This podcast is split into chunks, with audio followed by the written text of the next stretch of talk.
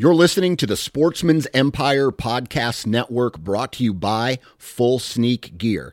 Check out their entire lineup at fullsneakgear.com. Also, be sure to check out our entire stable of podcasts at sportsmansempire.com. New from Moultrie Mobile, the Feed Hub offers first of its kind cellular connection and control for nearly any spin cast feeder on the market. When used with the Moultrie Mobile app, you can monitor feed and battery levels, run feeders on demand, receive alerts when feeders are clogged, and remotely adjust feeding times. The Feed Hub is ideal for anyone who maintains feeders. Remove the guesswork and save time by planning feeder maintenance before you drive to your hunting property. For more information, visit moultriemobile.com. Before history is written, it's played. Before it's frozen in time, it's fought one shift at a time. Before it's etched in silver, it's carved in ice. What happens next will last forever. The Stanley Cup Final on ABC and ESPN Plus begins Saturday. This episode of the Sportsman's Nation is brought to you by Outdoor Edge and their complete lineup of replaceable blade knives, fixed blade knives, and game processing kits. Now, we've all been there before, trying to field dress your wild game with a dull knife. This is where Outdoor Edge really steps in. With the razor safe system, you can have a brand new razor sharp blade with just the push of a button. No more dull blades and no more problems processing your wild game.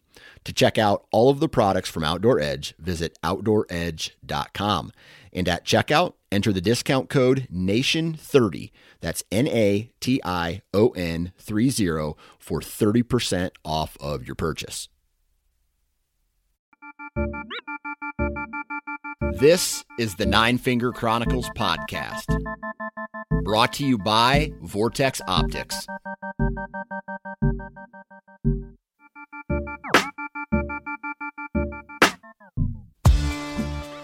What's up, everybody? Welcome back to the greatest podcast on the internet. And there's been votes out there. I'll be honest, there's been like six votes, and I win every single time.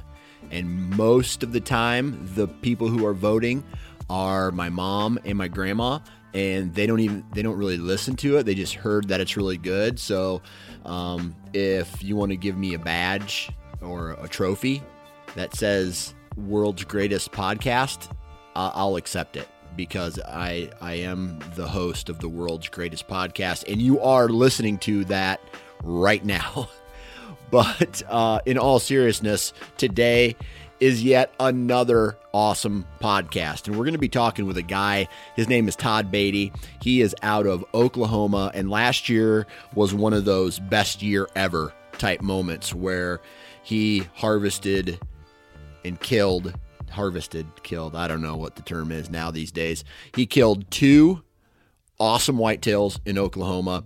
And then he went to South Dakota and slammed a giant mule deer, all with his bow.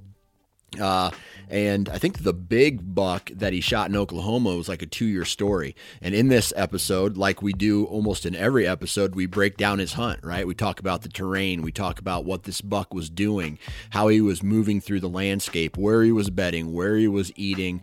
Uh, we tell the story of, of how he disappeared for a little bit. He thought maybe a neighbor shot him or, uh, you know, he got hit by a car or something. And then he shows back up and then he puts the pieces of the puzzle together and eventually that all leads to him getting a shot opportunity at this buck man and it's uh, it's a really cool episode. And then don't forget the story at the end of the episode where he talks about his spot and stock mule deer hunt where he had a decoy strapped to the front of his bow. And uh, i'm really jealous of that because i want to shoot a mule deer so bad i can taste it. Uh, so uh, I am excited for this episode. I, I have a blast recording these episodes because everything's different. I'm not talking to the same guy about the same thing every time. I'm talking to somebody different from a different state who has a different way to hunt, uh, who has, uh, you know, some people, uh, I don't know, guns, bows, whatever. Everybody has a little bit different strategy in, in the in the hopes of their stories being able to, I don't know, uh, say like spark something in your own head. Say, man, oh shit, maybe I should try this, or maybe I should try that, or maybe I should do something different, uh, completely outside of my box that is going to allow me to. Uh, be more successful.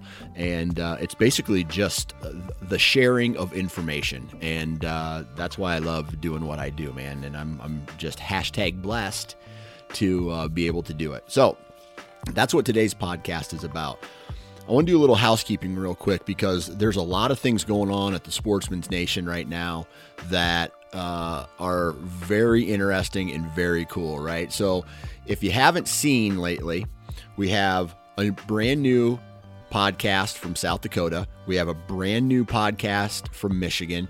We have uh, a new Wisconsin themed podcast coming very shortly. On top of that, we've had we have the Ohio Huntsman, we have the Missouri Woods and Water podcast, and there and uh, the Iowa Sportsman podcast. So as the sportsman's nation grows we're going to get more state specific right? In i got some irons in the fire in kentucky right now. Pennsylvania are two other states that uh, might be coming to the table real soon so keep an eye out f- uh, for that. And uh, you know we got some uh, even new england uh, i think is uh, another you know another opportunity there. So there's going to be a lot of niche content that is going to be relatable to where you live and I know that um, niche really, like a guy in Pennsylvania, he can still listen to a New York podcast or an Ohio podcast and take away the principles, but that content is really uh, can really sink in if there's a guy talking about how to hunt deer or how to hunt turkeys or how to fish in the state that you live in, specifically in the area of the state that you live in. So, um, that's the goal of the Sportsman's Nation. On top of uh, some other really cool things that we have happening here pretty soon, so so keep an eye out for that, or I should say an ear out for that. But uh, today's commercial, Ozonics, OzonicsHunting.com, uh, and I'll tell you this, man, I'm a I'm now a huge fan of O3, and I'll tell you this, O3 ozone.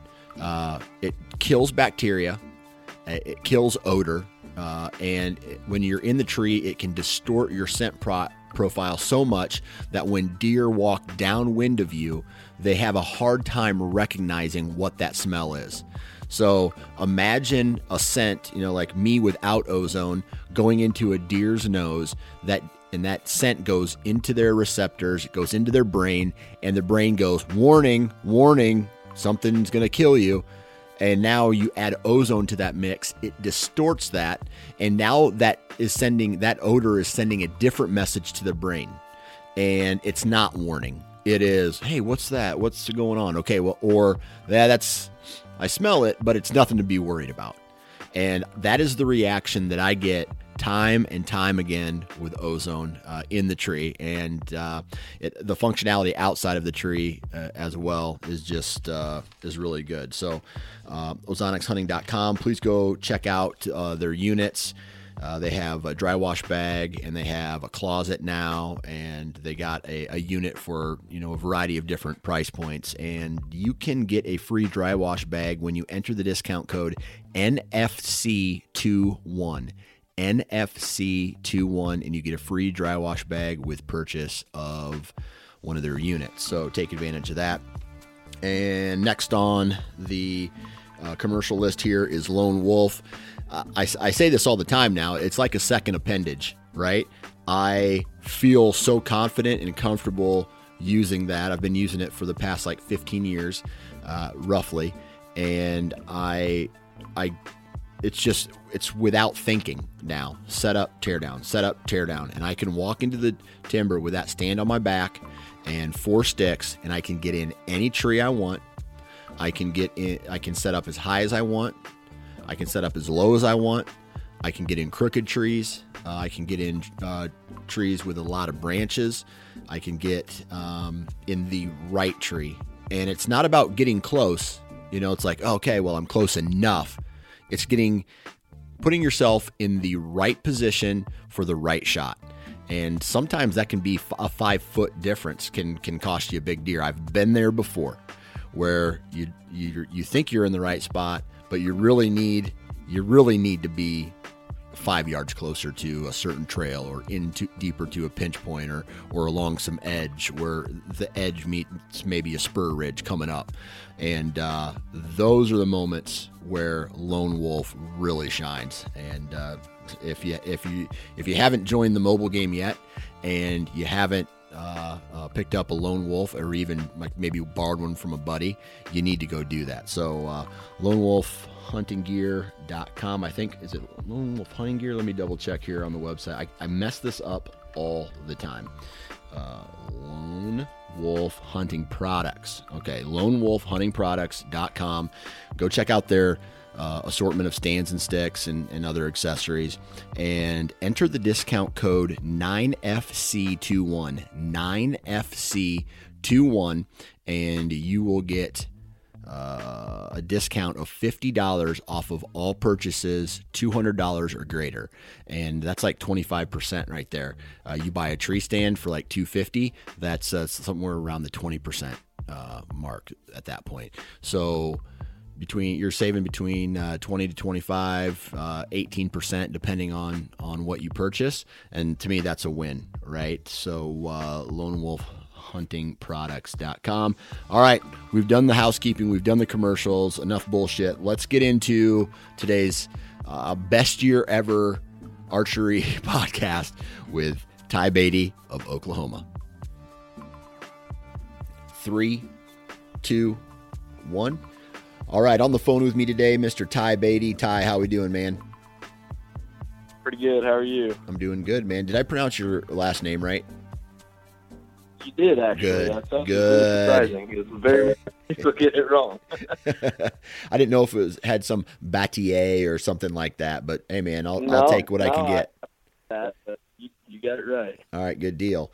Well, uh, you reached out to me uh, a while ago, and you're like, "Hey, let's uh, check this deer out I shot this year." And I tell you what, every time I see that there's a guy from Oklahoma killing a giant, it makes me want to go hunt Oklahoma because it, it, almost it almost feels like Iowa. Just just from the social media standpoint, just from the people who I talk to uh, who are out there saying that Oklahoma is just loaded with uh, like has a really good deer deer herd.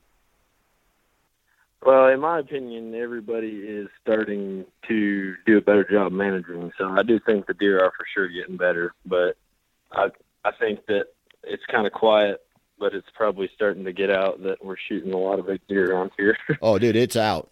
It's out. I mean, everybody yeah. knows that Oklahoma, what a couple years ago had the most 200 inch deer killed uh, in the state, you know, of uh, in one year, uh, even more than Iowa and, and other big buck states like you know Illinois and and whatnot. So um, the cat is out of the bag on Oklahoma. What's the oh yeah What's the private public situation in Oklahoma? Man, there's a lot of public that's really good for shooting big bucks. I think there's a lot of private people that do like doe management hunts or let people come hunt antlerless. But for the most part, I mean, everything that I have permission to hunt, either my wife's family owns or I have permission just from going knocking on doors. Gotcha. All right. So you're originally from South Dakota, correct? Yep. Okay. What what part of South Dakota? East, west, north, south? Uh, west. Yeah, I'm from around Rapid City area. Okay. So then you probably know the whole the whole private public situation out there like it uh, and this is just based off yep. my very short uh, my very um, limited experience as a non-resident going in, uh, where trying to gain access to private ground was either impossible or you had to pay to get on it. Yep. Okay. Yeah, for sure. So, does Oklahoma fall under that category of the West yet, where um, like it's impossible to get on private ground, or do you feel like a, a, guy could, if he put some boots on the ground and started knocking and looking for permission, he could he could get some some public access or some private access? Well, I would say that if you had a chance to get private, like there's a lot there's a lot of people that lease stuff, so you could lease a place, but more or less the only reason I got in is just because I moved down here and I started getting to know people from the area and Yeah. then they realized, you know, I'm not just some random guy and they let me go hunting, but I don't, I don't know about as far as just anybody coming down. Yeah.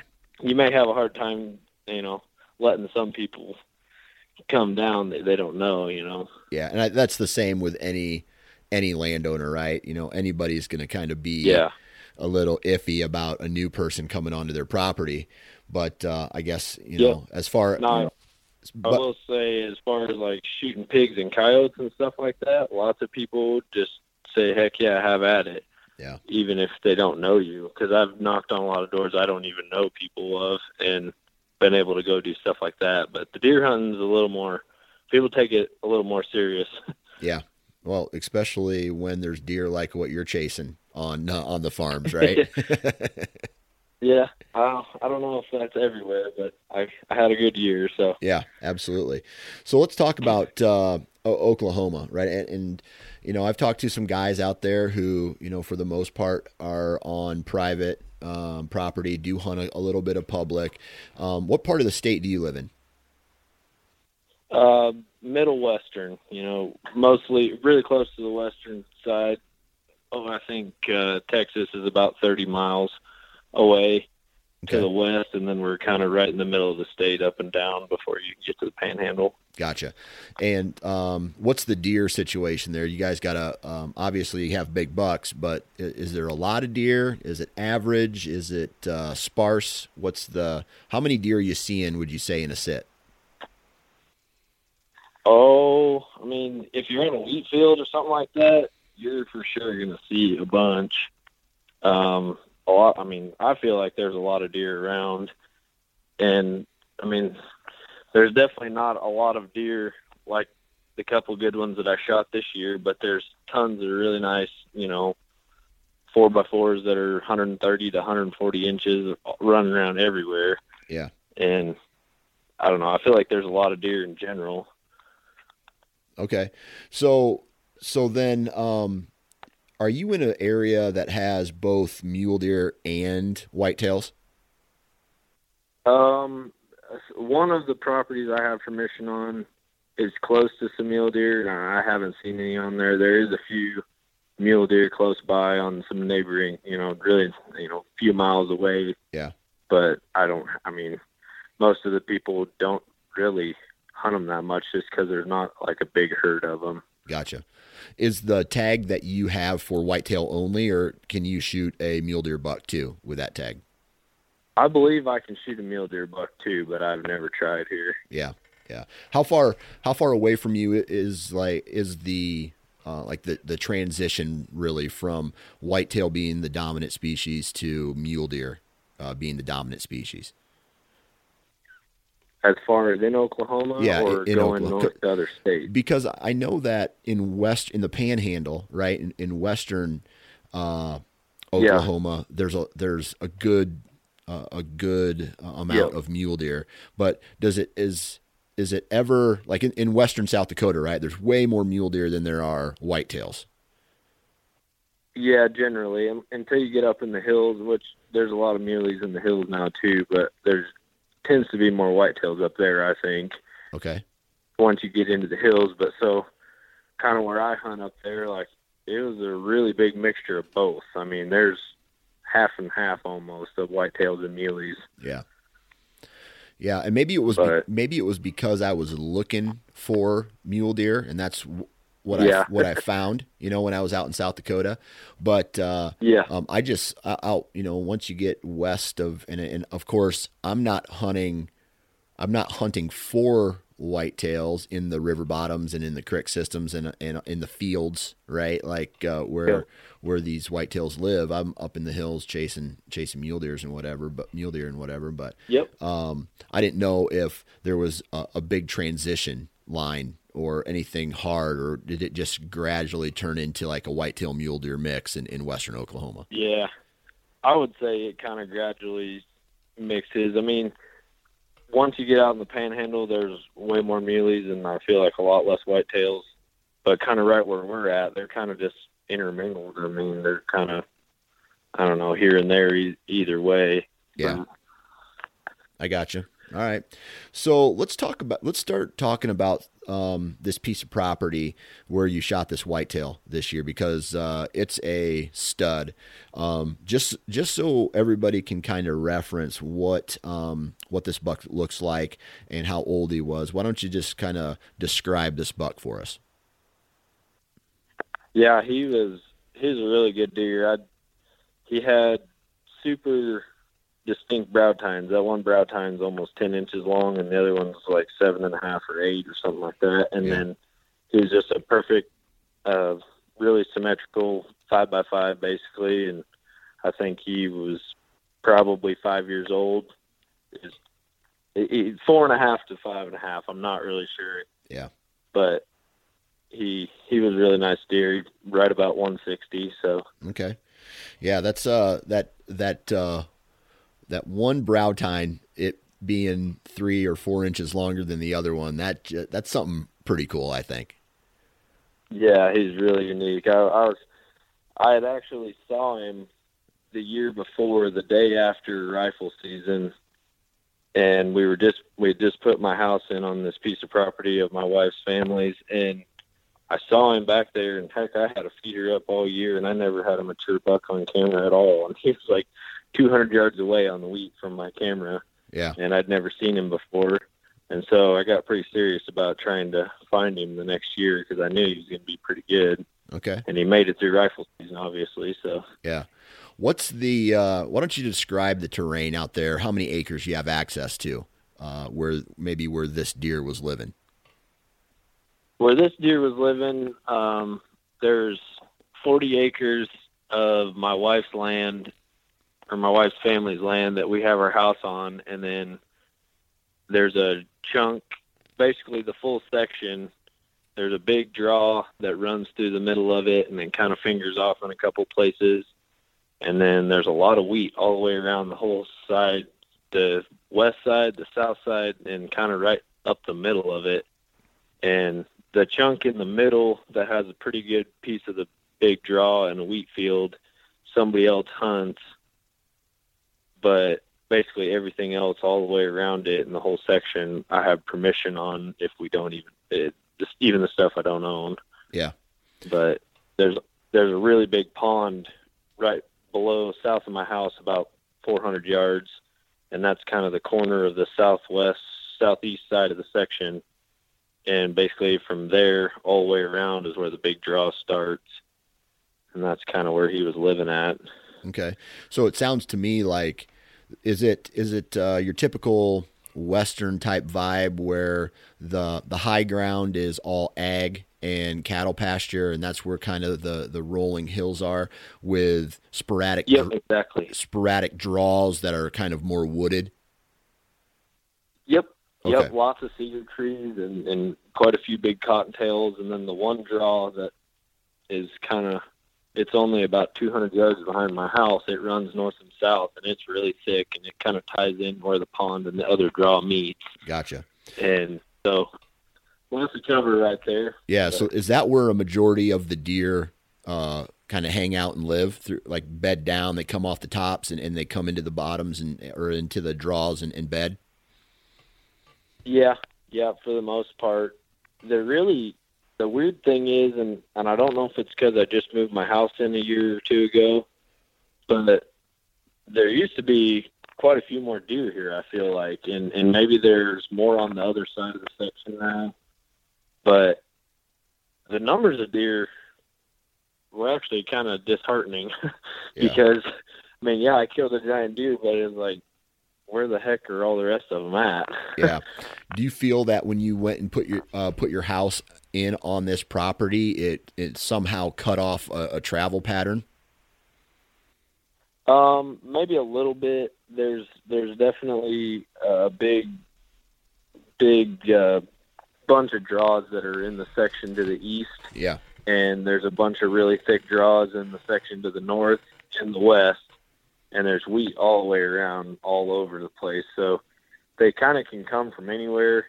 And I actually had another really big deer on camera that was on like two miles west of my house, and then another guy had him on camera like half mile east of my house, and so he probably used to come through right where my house is at, but I think now like he kind of goes out and around into the section to the north, and that's where a guy actually found him dead shed hunting this year. Oh, okay. But All right. So yeah, so I, I feel like yes, to answer your question, I probably somewhat changed the pattern of them a little bit, but a lot of them kind of just roam around from different wheat fields at night anyway, looking for hot does during the rut. So it's hard to tell really. I mean, yeah, if Yeah. they're there, they're there basically. right. All right. So, um, are- are these deer moving a long way throughout the you know throughout the day, um, or are they pretty much do they sit tight? And and I know that's a loaded question because in the rut, I know that western deer move mo- more than you know like the deer here in Iowa. So, um, like, do the doe groups have you know far to travel for food and water, or is everything they need kind of right there in that in those woody draws? Well, what's weird that I've noticed is a lot of times the does, like I built a food plot that where I first started hunting in Oklahoma on my wife's land, and I made a big like 15 acre wheat field, and I really had no deer. Like it was the perfect pinch point where like 10 big draws led down into this bottom. It was super secluded, right in the middle of the section. Should have been just the perfect place and I was sitting in the stand one morning and I watched a group of does come at like 10:30 in the morning. 15 does came by and they walked right past my wheat field and I'm pretty sure they came from a wheat field a mile to the north. Yeah, so it's sometimes it's just like if that's where they want to be, they'll just travel. But I think that's part of what happens behind my house is I need to do something better to keep them coming down to where my cameras and stuff are and not staying in the neighbors in the middle because they'll move from a ways and they'll come to the feeder once in a while, but they're really not as consistent as I would like if I was going to keep targeting one, you know. yeah, yeah. So, are these deer on your property all year round, um, or are they Pretty bouncing? much. Okay, all right. So they stick tight Yeah. to stick tight to those draws. Yeah, Okay. I would say. I mean, they might they might go travel up the draw, you know, across the section, but the draw is still going up the section, even though there's a road going through the middle of it. You know, they're still kind of staying in the same draws and and staying fairly close. Yeah. Are there are, are the deer sharing uh, those draws or any of the uh, land with any cattle? Oh yeah. Yeah. yeah pretty much everything. And a lot of the wheat fields, I think that's part of what gets some of them traveling to different places, even though there might be wheat close by. Is if they have calves on them, a lot of guys will, or a lot of the deer, I think, might just try to find a wheat field that doesn't have calves on them. Yeah. But So you mentioned, uh, you know, that this buck that you ended up shooting this year um, didn't show up on a on a feeder, right? Uh, so Yeah. let me ask you this, uh, and I know there's different uh, uh, thoughts and views and approaches when it comes to uh, a feeder, whether you hunt over it or you flank it or or all these things. But when you have a feeder up, uh, do you have a trail camera over it and does does that trail what does that trail camera show you as far as what deer are in the area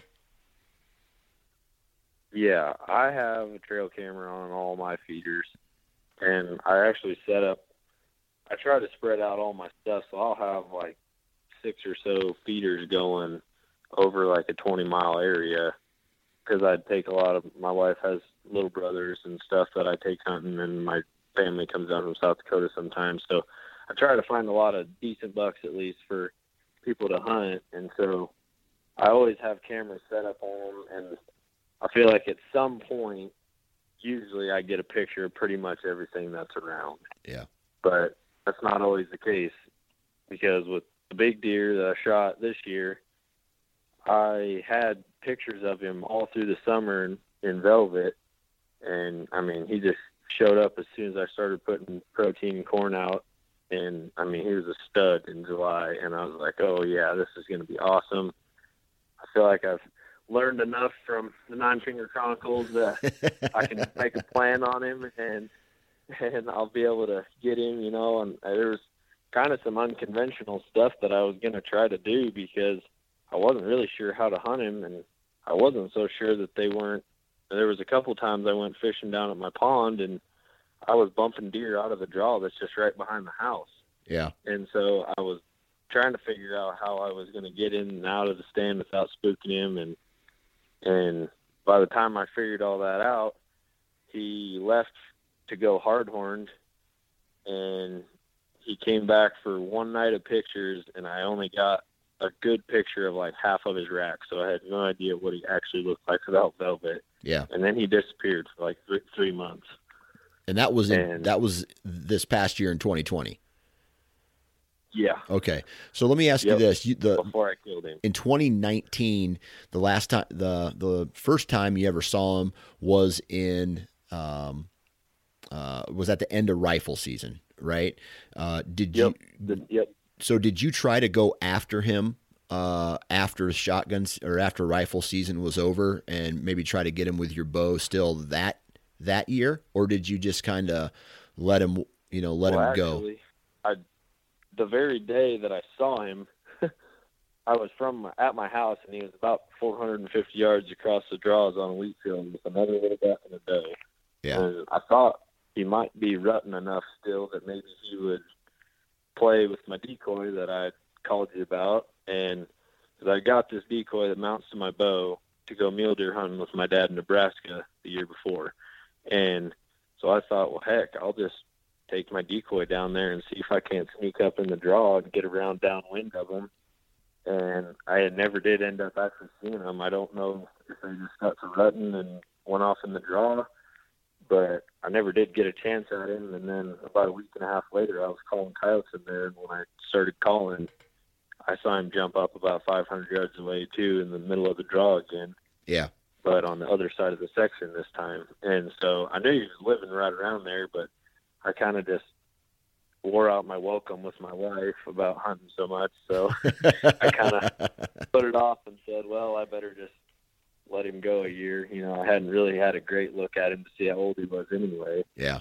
So So let's let let me ask this question: you, you knew he was in the area. I mean, you saw him a couple times. You bumped him a couple times.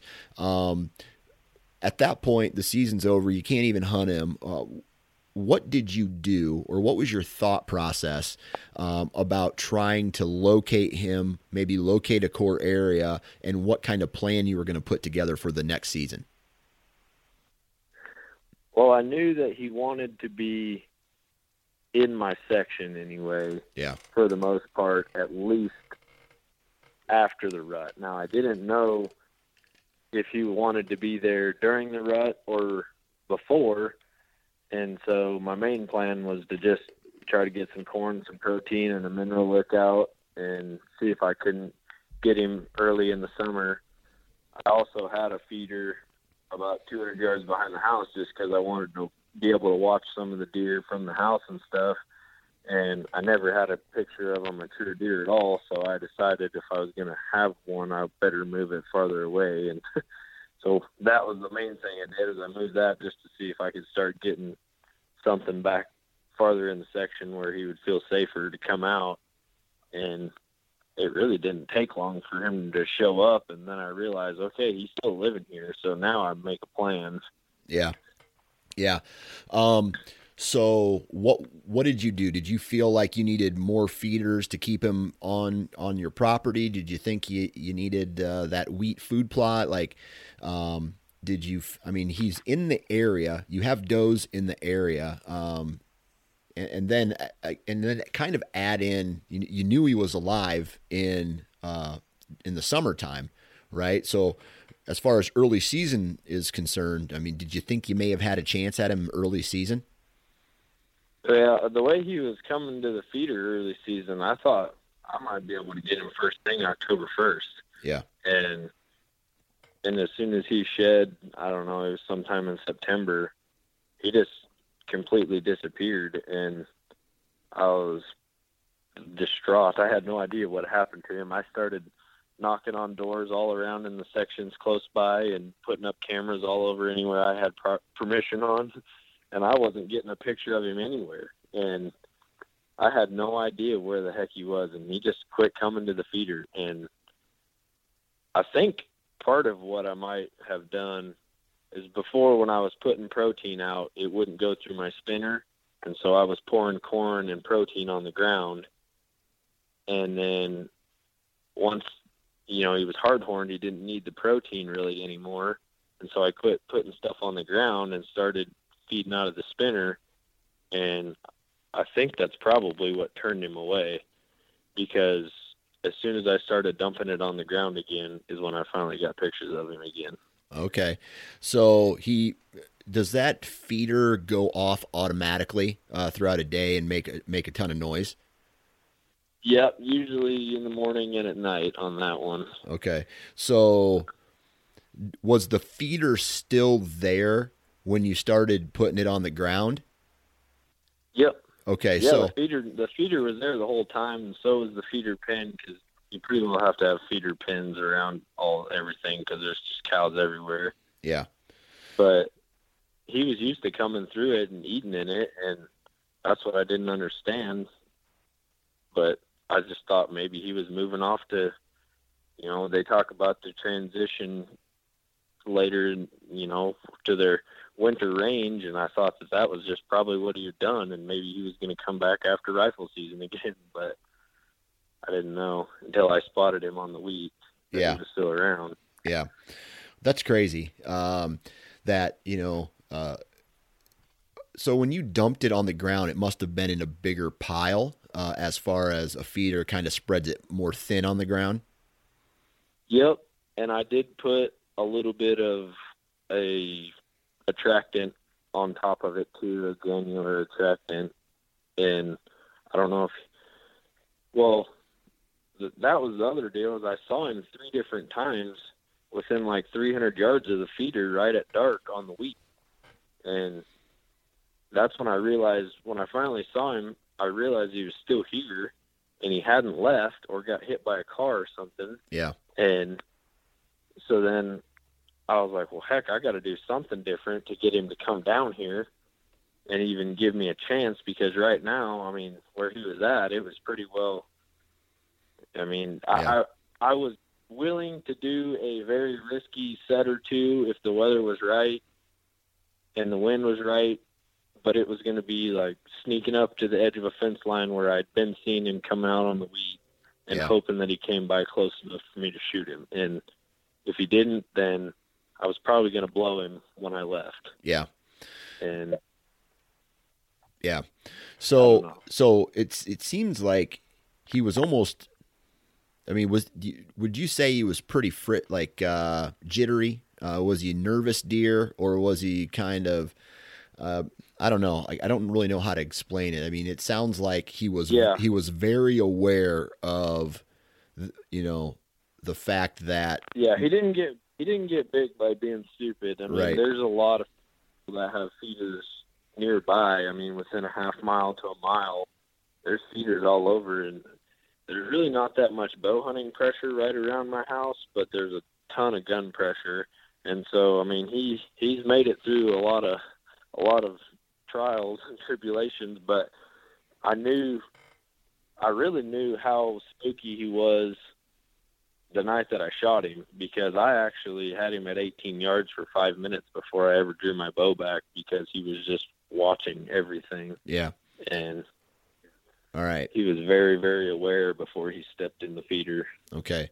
So what when when was the last picture or uh, when you you, you mentioned in, in this this year he disappeared for a period of time and you Yep. could you couldn't uh, um, locate him. Uh, when was that? When did he disappear? Around that September time frame when he went hardhorn?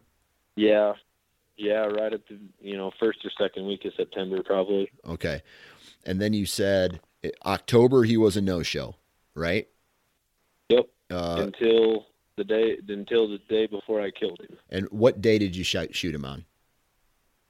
Uh, I think it was the 28th of October. Oh, the 28th of October. Okay, I gotcha. Yep. So almost a, a whole month there, uh, he, he disappeared. Yep. Okay.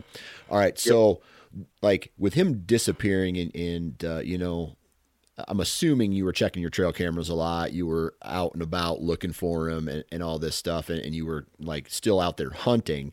Uh, did you write this buck off and say, well, he's gone, someone else shot him? Or did you have this feeling like he'll be back?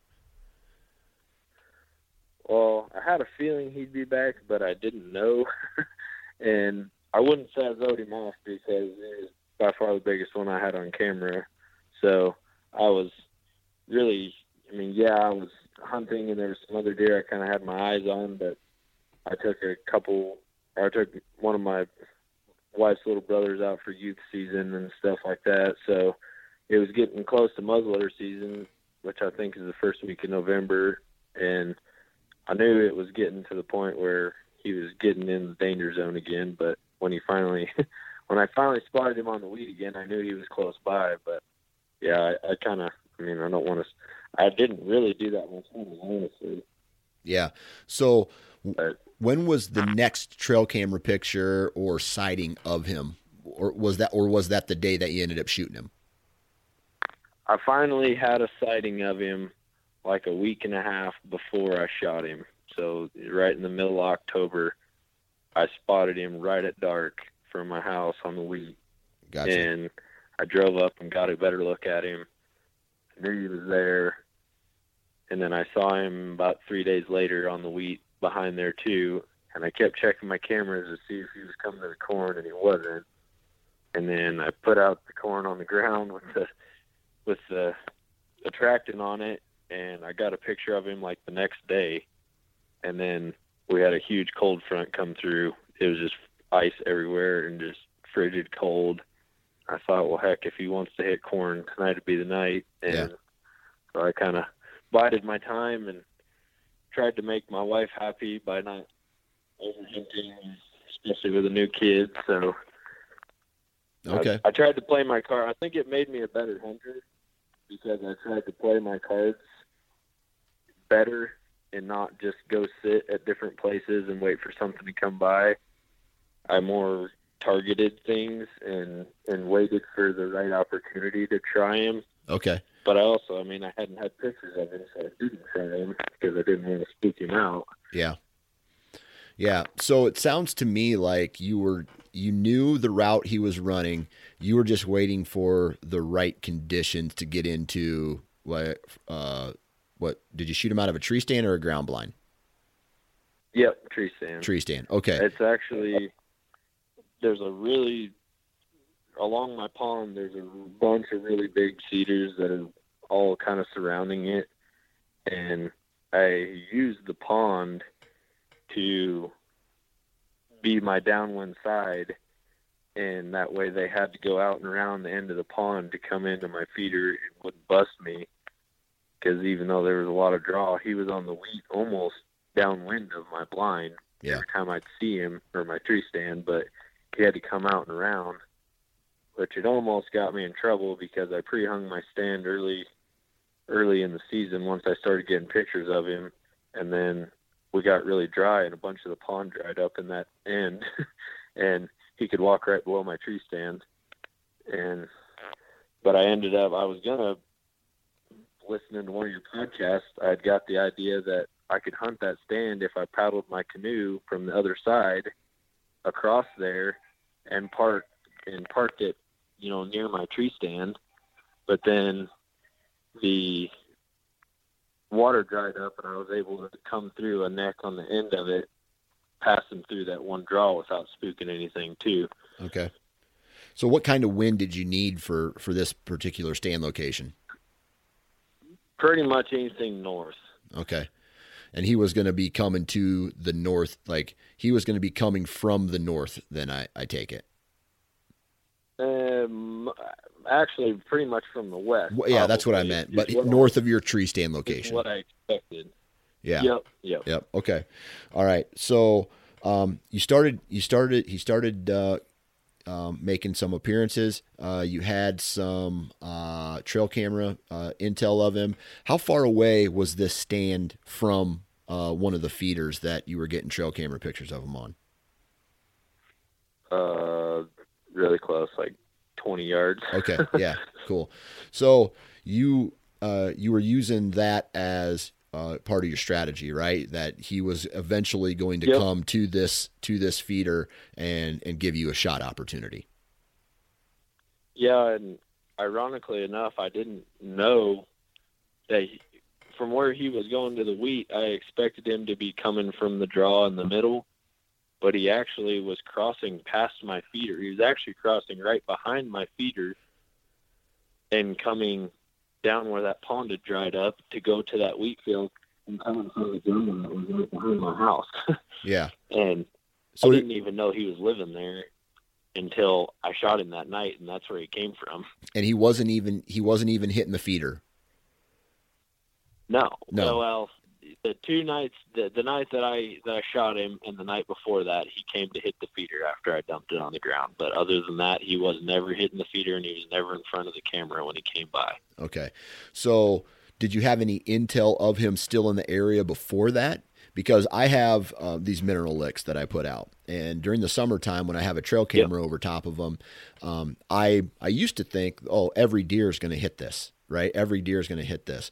Well, one one time I put a trail camera above my uh, above my trail camera that was on the ground in hopes of catching a trespasser and a thief, a trail camera thief.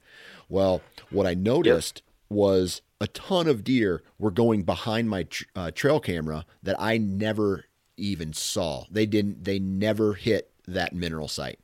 And so I just I wrote them off, and I didn't assume I- you know I, I didn't think there was any good deer in the area until um, after I shot my deer that year. I went and checked the uh, trail that trail camera in the tree, and uh, what do you know? There's deer going like they're almost like a a, a- a main trail. It seemed like right behind that trail Yeah. camera.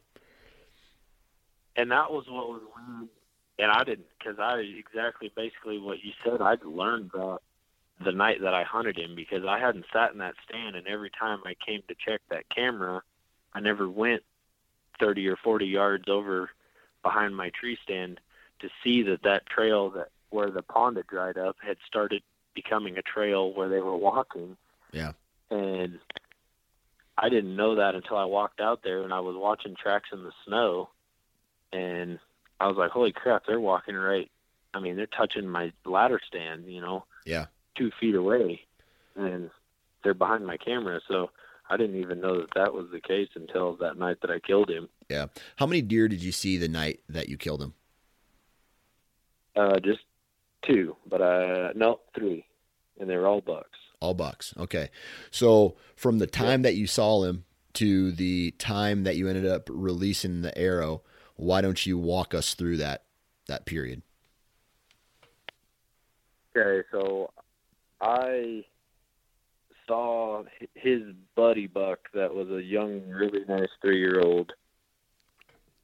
He came in probably an hour before dark, maybe an hour and a half, and he ate for 20 or 30 minutes there. And I just knew that, man, he's got to be around here somewhere. He's been with him every night in every one of these pictures all week long. He's got to be coming and he never did show up. And then that buck left exactly the way he came, back towards the draw behind my house. And I was like, well, you know, there was this fresh set of tracks going in the snow behind the stand. Maybe they split up and he already came by. And so I really wasn't sure he was even going to come. And then right at last light, I heard footsteps again in the snow and ice. And I'm really tucked up in the cedars, and I I mean, I couldn't see them until they were pretty much right on top of me. And the way the little buck had come in was right below my tree stand and then circled down around the feeder. And these steps were coming a little bit farther around the cedar trees, about 10 yards to the north. Oh, it's probably just the same deer. And then he came around the end, and I went, holy crap, that's not the same deer. Yeah. and Yeah. so he, he came around and he circled on this side of the feeder pen, the downwind side of it, towards me. And so he was standing at the close side of it at like 18 yards.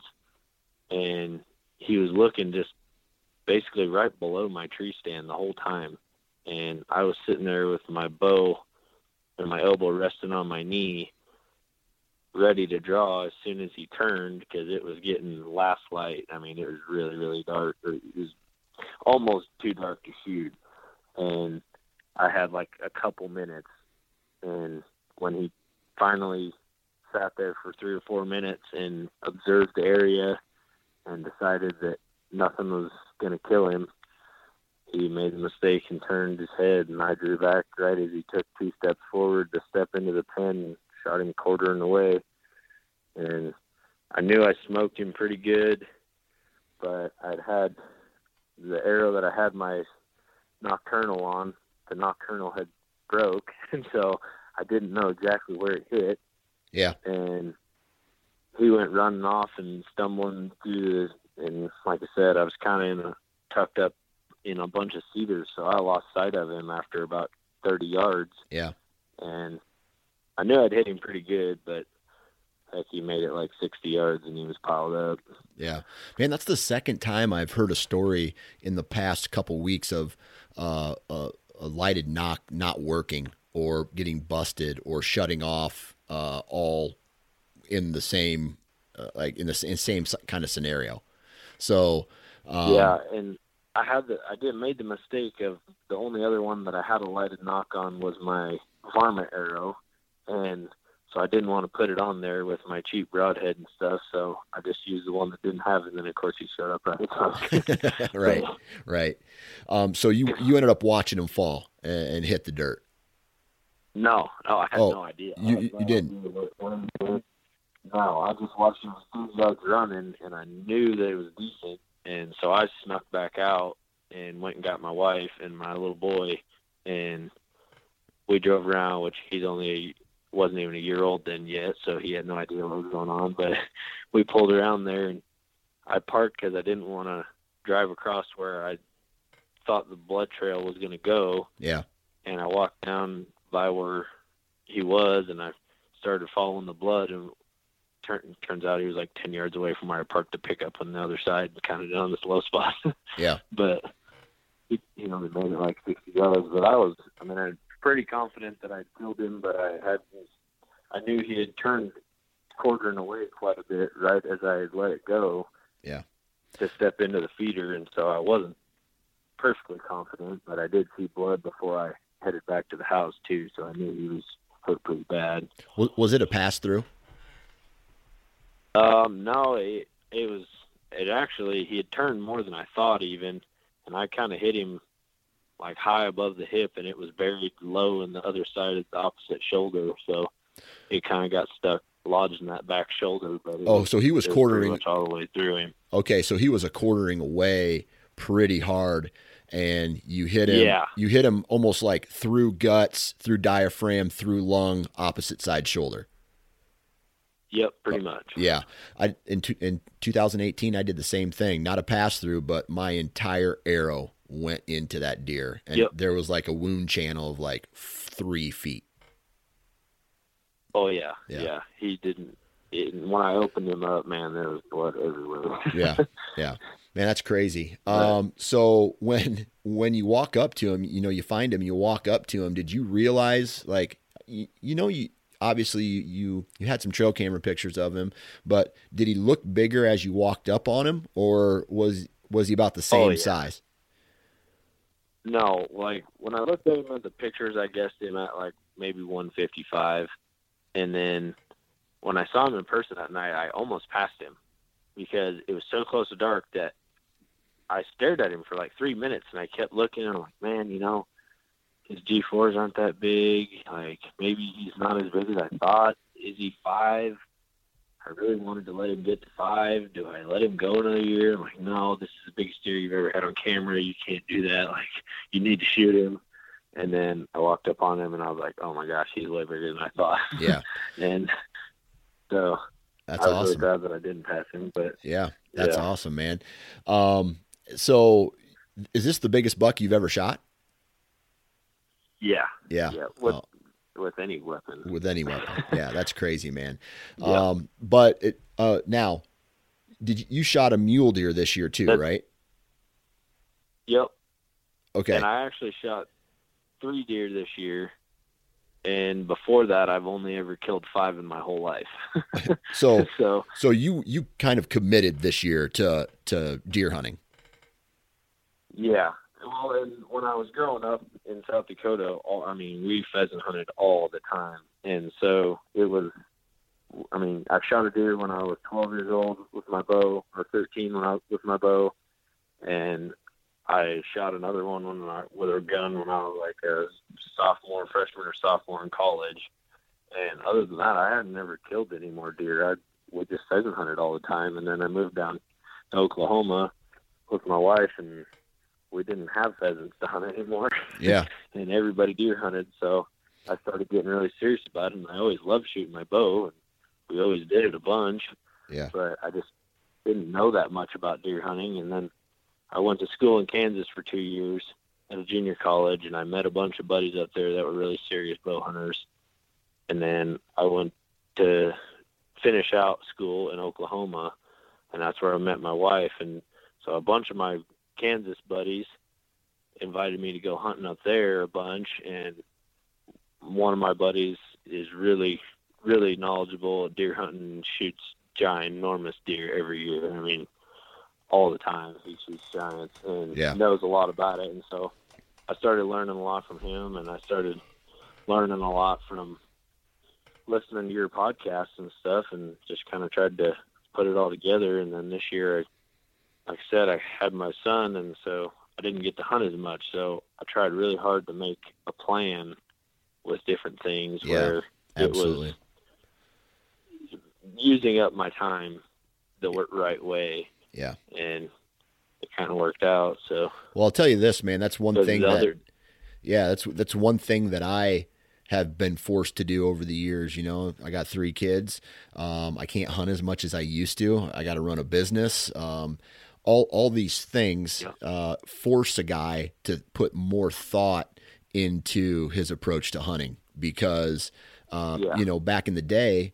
I could go out and hunt and hunt and hunt and basically just oh nothing here move nothing here move or hey this is you know and just micro adjust all the time but now the thought process behind okay you know historically for me uh, on some of the farms that I hunt nothing is even moving no mature deer are moving um, before the 20th or the you know the 20th or the 25th of October you know, yeah, yeah, sometimes you, you might catch something on trail camera, but even cold fronts in mid October are not, for me anyway, are not getting deer up on their feet and to step out, you know, with enough shooting light. They're Yeah. they're still nocturnal at that point.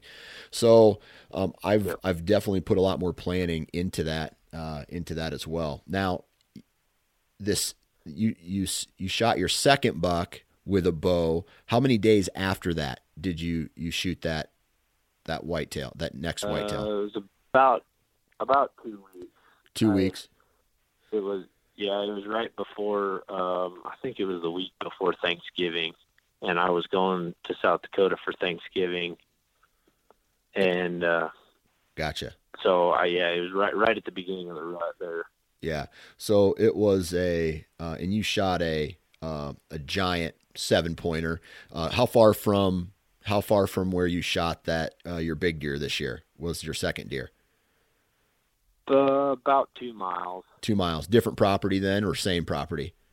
Yep. Yep, different property that uh, I just have permission on. That a guy, and I actually can't rifle hunt it. I can only bow hunt it, and Gotcha. Because they rifle hunt. So, Yeah. And then but and then and then you you go up to South Dakota for Thanksgiving and you like dude that is you shot what I dream of. Like yeah, that's all I well, want. I've dreamed of him too. Say what? I've dreamed of him too. I have. I mean, there's just something about a big white muley that is really, really cool, and I have never had a chance at a good one like that, and I was really lucky. yeah. Yeah. So what was this just give us, you know, we're winding down the podcast here, but give us a high level. What was this mule deer doing when you were spotting stalking him? Um, well, basically, like my my brother-in-law and my sister own a a really big ranch up there in South Dakota, and they guide muley hunts that they pay a lot of money for. And because of COVID this year, they had some guys back out and stuff. So I had the opportunity to draw a bow tag and go up there. And he told me that there was these two places basically that I could hunt that they hadn't killed deer on. And there was a lot of really good canyons that was where I was expecting. It wasn't a super big place, but it's where I was expecting to shoot one. I went there. We drove all around, glass, this and that. We were seeing mule deer everywhere. The place that I could hunt, we saw 20 whitetails and one little mule deer buck. Yeah. and I was like, oh crap. And he told me about this wheat that he had. And when we went and looked at it, there was a bunch of they just stripped it and so it was really tall wheat stubble that's what i thought he was talking about the whole time we hunted all around that. There was a lot of mule deer up there. I hadn't found anything i really wanted to shoot yet. It was only the first night that we were there. And i had my sister shot a whitetail that morning first thing. We cleaned it. We went basically we were just trying to get a plan for the next three days of what i was going to do to try and kill one. And I told Dad, I said, let's come around on the north side of the wheat stubble and see if anything's coming up out of those river breaks onto that wheat stubble to graze on something up there. And when we came around the end, I realized that my brother-in-law actually had wheat planted, and a green wheat field was there near the um, wheat stubble, and we just like dropped our jaws because there was like 500 mule deer on that wheat field. Oh damn! We we did not know what to do. we were like, oh my god! And so we started glassing them from the road, and I was like, oh, there's a big buck. There's there's a good buck. There's holy crap! Look at that buck. and I mean, there was probably 15, 20 bucks in there that I would have been happy with shooting Yeah. my first mule deer ever. And and then there was about six or seven of them that were like stud studs. And I actually remember seeing this buck I shot. I said, "Man, there's one that's really, really wide, and he's got pretty good forks." And so I was like, "Well, heck, you know, this is just a wide open wheat field. What am I going to do?" And there was a drainage that kind of went through the middle, but the grass was only like knee high at, for pretty much most of it. And so Dad just dropped me off on the downwind side of that wheat field, and I put had the ultimate predator decoy that straps to the front of my bow, and you kind of shoot through the middle of it, and I went marching off through there just to see if I could get down in the middle of them, and maybe they were rutting enough that they weren't really going to pay any attention to me, and I could just kind of walk in close enough to get one to bump a doe past me or something, and and when I first walked in there, about 200 mule deer just up and blew off, and I was like, "Oh no, this is not going to work." and so after that happened, I just kind of snuck down to that drainage, and I actually had another farmer that I'm good friends with that came up, and he thought that I was poaching on my brother-in-law's land, and he was headed to go pick up a hunter off of one of their places, and he drove up to me and I was like, "Hey, what are you doing?" he goes, "Oh crap, I didn't know it was you. I'm sorry." And he took off, and so like I'm sitting out in the middle of this wheat field, and there's deer like 200 yards away, and they really didn't pay any attention to him. And I just, man, I started doe bleating and grunting, and trying to see if I could get something's attention, and they really weren't paying me any attention at all, and they were just bumping does around at 100 to 150 yards. I mean, there was deer all around, but everything pretty much downwind of me had already blown off. And so I took the horns off of the decoy and I just went straight to using my Primos can and doe bleating. And finally, these two little bucks just started coming my way. And I'm like, huh, I kind of got their attention. Well, they were kind of the decoys that helped me because then this big buck starts coming right behind them like, hey, you're not going to go talk to that doe. And so they started coming on, and they started getting closer and closer, and heck, they got to like 70 yards. I'm like, okay, you know, I've been practicing at 60. I will swing one at a mule deer at 70. Yeah. Because this may be my only chance. And I mean, this probably hunted maybe against mule deer. I mean, he's really, really nice deer. And he ended up coming around, and I kept ranging him. And I mean, it was just so hard to judge distance out in the middle of that wheat field. And I got him at like 55. I'm like, oh my gosh, if he stops broadside, he's I'm letting it rip. And finally, he comes around, and it's like I keep ranging 34 yards. And I was like, what the heck? There's no way he's that close. And I kept ranging, but he was facing straight at me, and I was about. I didn't want to try the straight on shot because I just wasn't sure about my range. I thought I might have been hitting some grass in front of him because he had gotten down in the drainage with me, and so did the two little bucks, and they were basically straight downwind of me, but Yeah. he was barely blowing. And I finally, he must have got just a little whiff of me finally, and he busted. And because I was hoping he was just going to walk away, and then I'd shoot him there. But he busted, and he ran to 70, and I got a range on him again, and then he got to about 77, and I just decided it was too far. And so I was really excited because I knew I had a chance of getting one now. So, well, maybe this will work. But I also was disappointed because I missed a chance on a good one. Yeah. And so I basically, I don't know, I, they all kind of moved off a little bit. And um, my dad was on the road on the other side, about a half mile away from me, trying to watch with a spotting scope and video camera. And I don't know, I just started doe bleating again. And pretty soon here comes another group of deer. And they came around and pretty much did the exact same thing. This doe was leading this big buck, and she came right around, and I was ranging her at like 30 yards, and I started ranging him, and it was saying 34 yards again. And then I started second guessing myself because I thought, well, maybe my rangefinder's picking up some grass or something in front of him, and like surely he's not that close because that's right what the other one was, and he turned broad, bumped that doe and turned broadside, and I set my pin at 38 and let it drew back, and he just kind of looked at me, and I let it rip, and he didn't jump the string and hardly at all, and I hit him a little bit high and a little bit to the left of where I really wanted it, and I knew I was like, okay, you know that's decent. He's probably gonna die, but I really wish it was better. And then all of a sudden, I just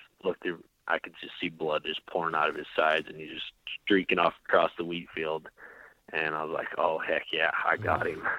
and he made it like 80 yards and just tipped over straight in the middle of the wheat. And it was one of the coolest things I've ever done. That is nuts, But- man. I- now, now I'm jealous. Yeah. Now I got to go look for some wheat fields uh, in uh, South Dakota to hunt. hey, I'm telling you, one of those decoys, and I, there's a the ones in Kansas. I think the brand is Heads Up. yeah.